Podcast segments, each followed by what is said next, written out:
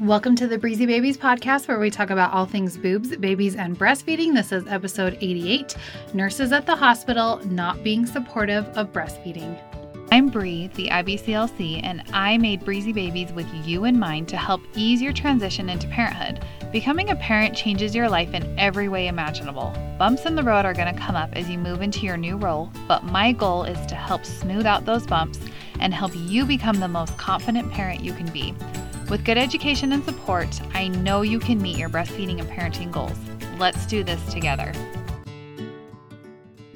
Hello, hello. It is nap time for my baby, which means that it is podcast recording time for you. I'm so excited to be back for another week to share some more tips and tricks I love seeing all the downloads for my last podcast episode where I talked about weaning toddlers. I had such a positive response. So many requests for that topic, and I can't wait to hear how it's working for you as well. So if you miss episode, let's see, 87, then you can go back and listen to that one. That one's been a really popular one. Um, today's episode, though, was another highly requested topic that my followers on Instagram were asking me for more information on.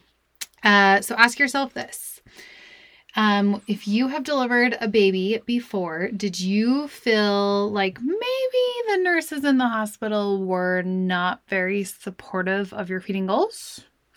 Or maybe you haven't delivered yet and you are nervous about that and you want to know how to better prepare for it. Now, of course, not all nurses are, um, well, really, no nurse I don't think is going to be actively working against your feeding goals and going to be really trying hard to get you to not meet your feeding goals. At least I really hope that's the case. And I do know that there's so many excellent nurses out there in labor and delivery so many amazing NICU nurses, postpartum nurses, and honestly, they have been through the wringer with even recent COVID precautions that they've had to deal with, um, shorting, uh, nursing staffing shortages, if I can spit out the right words. Um, it's so hard. And just being a nurse in general, I used to work in the hospital as well. I used to work the 12 plus hour shifts it's hard. It is, it takes a lot of love, you know, to do a job like that. So, this episode is absolutely not anything against the nurses in the hospital. If you know me, you know that I was a nurse in the hospital for a lot of years as well. I worked in the hospital on the floor for six years, most of those on a postpartum unit. Um, and so I know that not only if you are a really great nurse who is really passionate about breastfeeding, if nothing else, you are busy. You have a lot of patients to take care of. And so a nurse isn't always necessarily going to have your feeding goals as their number one goal. Okay. So this is just to pump you up, get you um, confident in still meeting your feeding goals, whatever they are, um, even if you come against roadblocks when you deliver at the hospital. If you deliver at the hospital, of course, not everyone delivers at a hospital. Some of you will deliver at a birth center. Some of you will even deliver at home. Um, but you're still going to get some helpful tips and tricks out of this podcast episode today. Okay, before I start, I want to read you a recent Google review. This is from my girl Crystal. She said, Bree is amazing and so knowledgeable. I'm so grateful. Oh, she said, I am grateful for her coming to my home and helping me along in my breastfeeding journey as a first time mama. I was pleasantly surprised by how thorough her assessment and recommendations were. Bonus, you can tell she truly loves what she does. I would highly recommend Bree to anyone looking for help with any lactation needs. It can definitely be a tough journey, and having the right support makes all the difference. So sweet of you, Crystal. Thank you so much for leaving that Google review. That really helps out my business and other families helping to um, wanting to come and find my services. So, if you want to support a small business, leave them a review, whether it's a Google review or a podcast review. It helps us out so, so much. And P.S., if you really want to get 100% confident on breastfeeding before you deliver your baby, I got you covered. Go and grab my Latch 101 workshop on my website, breezybabies.com. I also have a more milk workshop, which which helps you um, set off on the right foot for having an awesome milk supply from the very beginning. Those two workshops go hand in hand the Latch 101 and the More Milk workshop. But here's a tip for you since you are here listening to my podcast, I want to take care of you. If you buy the Latch 101 workshop and you take a follow up survey and just let me know what you liked. Um, suggestions for improvements in the future then at the end of that survey, you will get a discount code that you can use to go and also purchase the More Milk Workshop, making it almost completely free. So it's almost a two for one if you just um, fill out that more milk. Uh, that oh my gosh, if I can talk, guys, mom brain is for real. Um, and unfortunately, I've already had four kids, so there's no turning back. but if you buy the Latch 101, take the follow up survey, then you can get the more milk for almost completely free. BreezyBabies.com. I would help, love to help make you um, feel so confident before you go and deliver in the hospital. All right, are you ready for my top three tips for nurses at the hospital not being supportive of breastfeeding? P.S. Those were your exact words. And so that is what I'm titling this podcast episode, which I want to do more of in the future. You um, send me these DMs asking for really specific advice. I'm going to use your exact words to make my podcast episodes because if you have a question, then a ton of other mamas and families have that question as well. So, this is what you asked for. So, let's do it. First tip here we go. Tip number one is don't settle. Isn't it so great that you you get to choose your healthcare provider? You get to choose what hospital you deliver at as well. So, sure, you might say, okay, I'm high risk, so I can only go to this specific doctor, or my insurance will only pay for this one specific hospital. And yes, while that may be true in some circumstances, I have also found that you almost always have some degree of choice in your pregnancy and your delivery. Remember, you are in the driver's seat when it comes to your pregnancy, your delivery, and your postpartum experience. This is your experience to have. The doctors and the nurses at the hospital, they deliver babies day in and day out 24 7, 365 days a year. The hospitals never close down. They're always just going from one baby to the next. And while they may be experts at getting people from point A to point B, aka from pregnant to thriving fed, fed baby, they aren't always necessarily experts in that journey. So, what I'm trying to say to you is that if you are not in love with your doctor or your midwife or your pediatrician, find a new one. You are not married to your healthcare provider. You can always find a new one. If you are not in love with the hospital that you're planning to deliver at and its policies, find a new one. If you are in the hospital and you're not in love with your nurse, request a new one. Did you know that you can do that? You can do all of these things. And yes, even your doctor can have a huge impact on your feeding experience in the hospital. It's not all just on the nurses, they often are taking orders from the doctors. You want to breastfeed? Set yourself up with choices that are breastfeeding friendly. Not all doctors and hospitals are breastfeeding friendly. Did you know that? they are not. Some have um, statuses um, like breastfeeding friendly, um, they've earned these things, um, and some hospitals have not. So you can choose the hospital and doctor that is most aligned with your feeding goals. And I cannot say that enough. Um, and some doctors and hospitals may claim to be breastfeeding friendly, but their actions tell a completely different story. So, again, if you get involved, um, with a provider that you're not in love with and you're like, oh, maybe you're actually not aligned with my goals, it's totally fine to switch no matter at what point you're at in your pregnancy. Even if you're 37 weeks, you can switch. Families do that all the time. Of course, it's not like ideal, but again, this is your journey. Set yourself up for success. Okay, so let's give an example of how this could all play out. Let's take a girl named Jane who's 37 weeks pregnant and about to have a baby at any time. She is full term at every doctor's visit. She feels very rushed, like she doesn't have time to get her questions answered. In fact, she doesn't even know all the questions to ask because this is her first baby and it's all new. She really doesn't know what to expect. Her doctor has never asked about her birth plan. Jane would like a normal vaginal delivery, but she's heard that this doctor can sometimes jump to interventions quickly, like forceps or sometimes even C sections, and she doesn't want any of that, but she figures the doctor knows best. All she cares about is having a baby to take home in the end. Her doctor has never asked about feeding plans um, after she delivers, but Jane assumes that he will be breastfeeding friendly. She's not really in love with her whole experience at this office, but it's too late to switch at this point. Jane goes in to deliver, and it turns out her doctor is um, rushing. and um, he's just as rushed at deliveries as he was in um, the office. So, Jane's baby was taking a while to descend, so forceps end up being used. Baby's heart rate continues to drop, and everything eventually ends in a C section. Jane has to be taken away from her baby after delivery, and unfortunately, breastfeeding doesn't get off to the best start.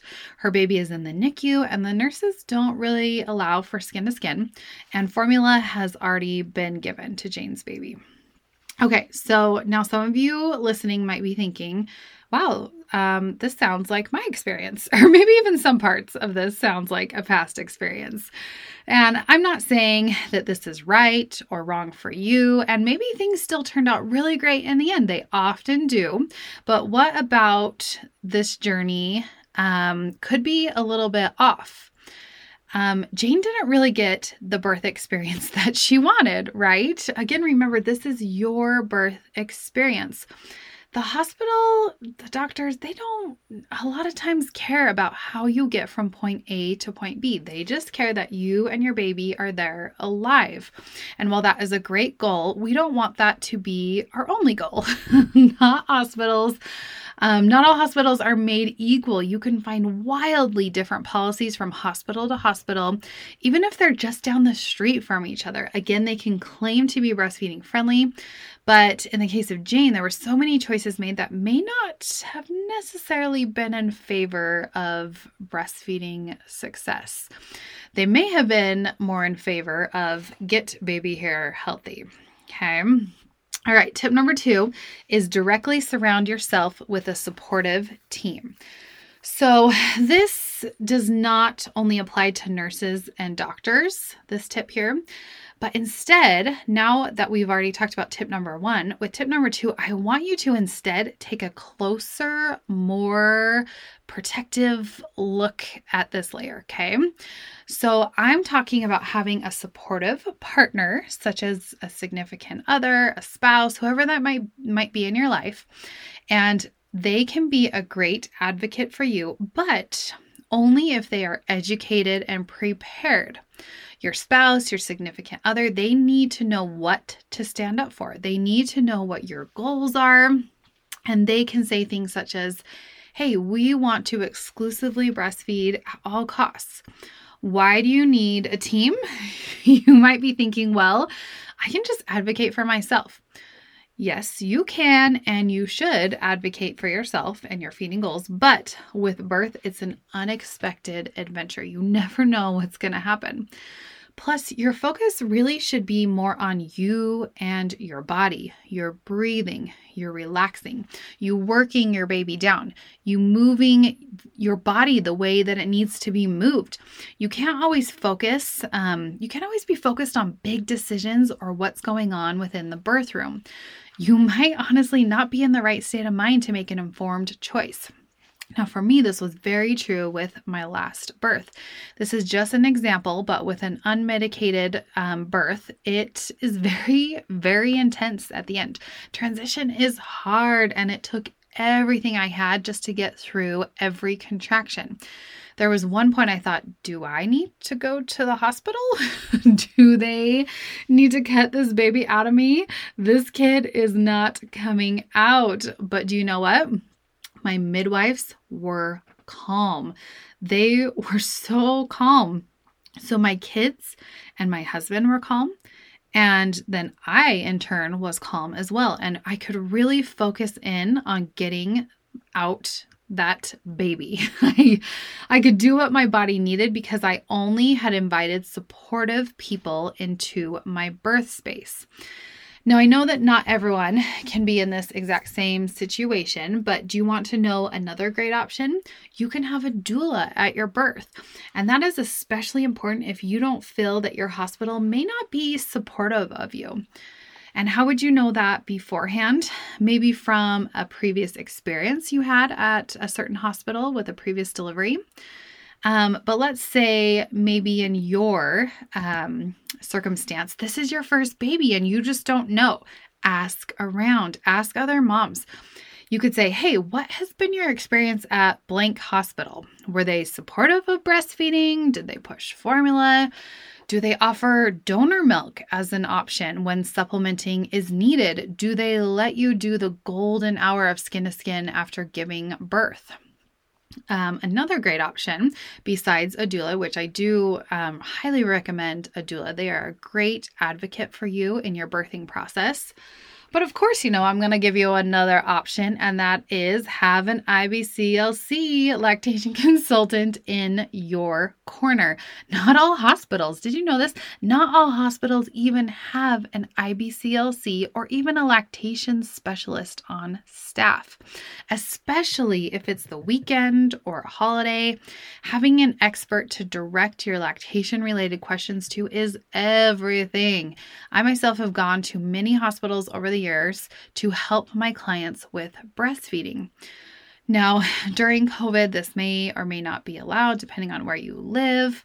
But the cool thing is is that telehealth has come so far and it is an amazing option whether it's um, during a pandemic or even afterwards. I love doing health, telehealth. I have really fallen in love with it.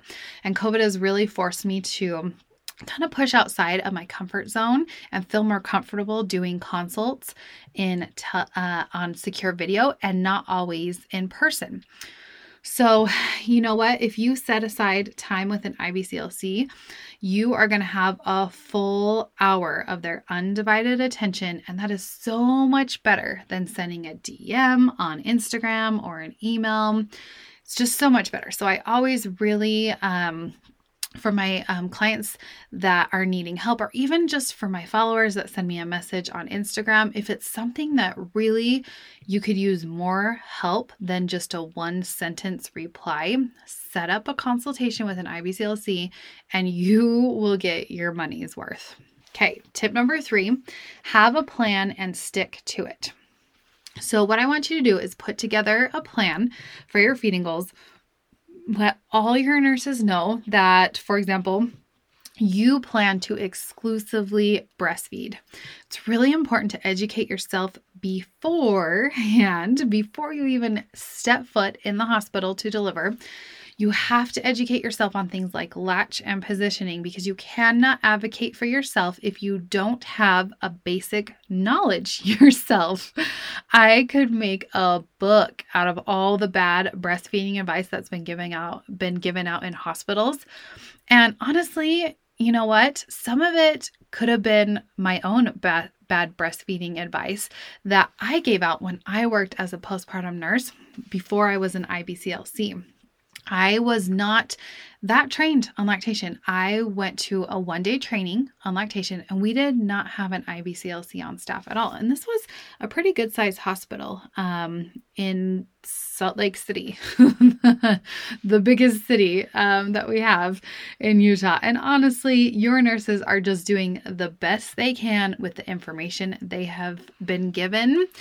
They are not breastfeeding experts in most circumstances. And you know what? They also have a long list of protocols that they are trying to follow to, again, move you safely from point A to point B. But again, remember that you are the customer, you are in the driver's seat. Let's say you ask for help with your latch and your nurses jump straight to offering formula because they're too busy to come in and help you with your latch and positioning. You can say, Hey, can we wait before we jump straight to formula? Or what's another alternative? Ask for the lactation consultant on staff. Again, this person may not be an IBCLC. Um, Again, she may not even be there if it's a holiday or a weekend, but you always have options. You can always telehealth and IBCLC. I meet with clients all over the United States, even all over the world. All you need is just your phone and an internet connection, and you have an IBCLC in your pocket. And do you know what? Do you want to know if your insurance covers free consults? You can always check the link in the show notes, or you can head over to breezybabies.com and choose telehealth or in person consults if you are local to northern Utah. It's so quick and so easy. And even if you get a no from your insurance, no worries. I also accept self pay and healthcare spending accounts. And honestly, I can't even tell you that is a small price to pay for a huge amount of confidence and just that feeling knowing that you can still meet your breastfeeding goals. Um, that is everything. So, I want to thank you for coming and listening today. You um, are going to do awesome, right? You're listening to this podcast episode. You're doing all the things um, to prepare yourself before this baby comes. Again, those top three tips were number one, do not settle. Number two was directly surround yourself with a supportive team. And number three was have a plan and stick to it. Of course, you know, I'm going to leave you with you are strong, you are smart, you are beautiful, you are a good friend to all. Have a great week. We'll see you next Tuesday.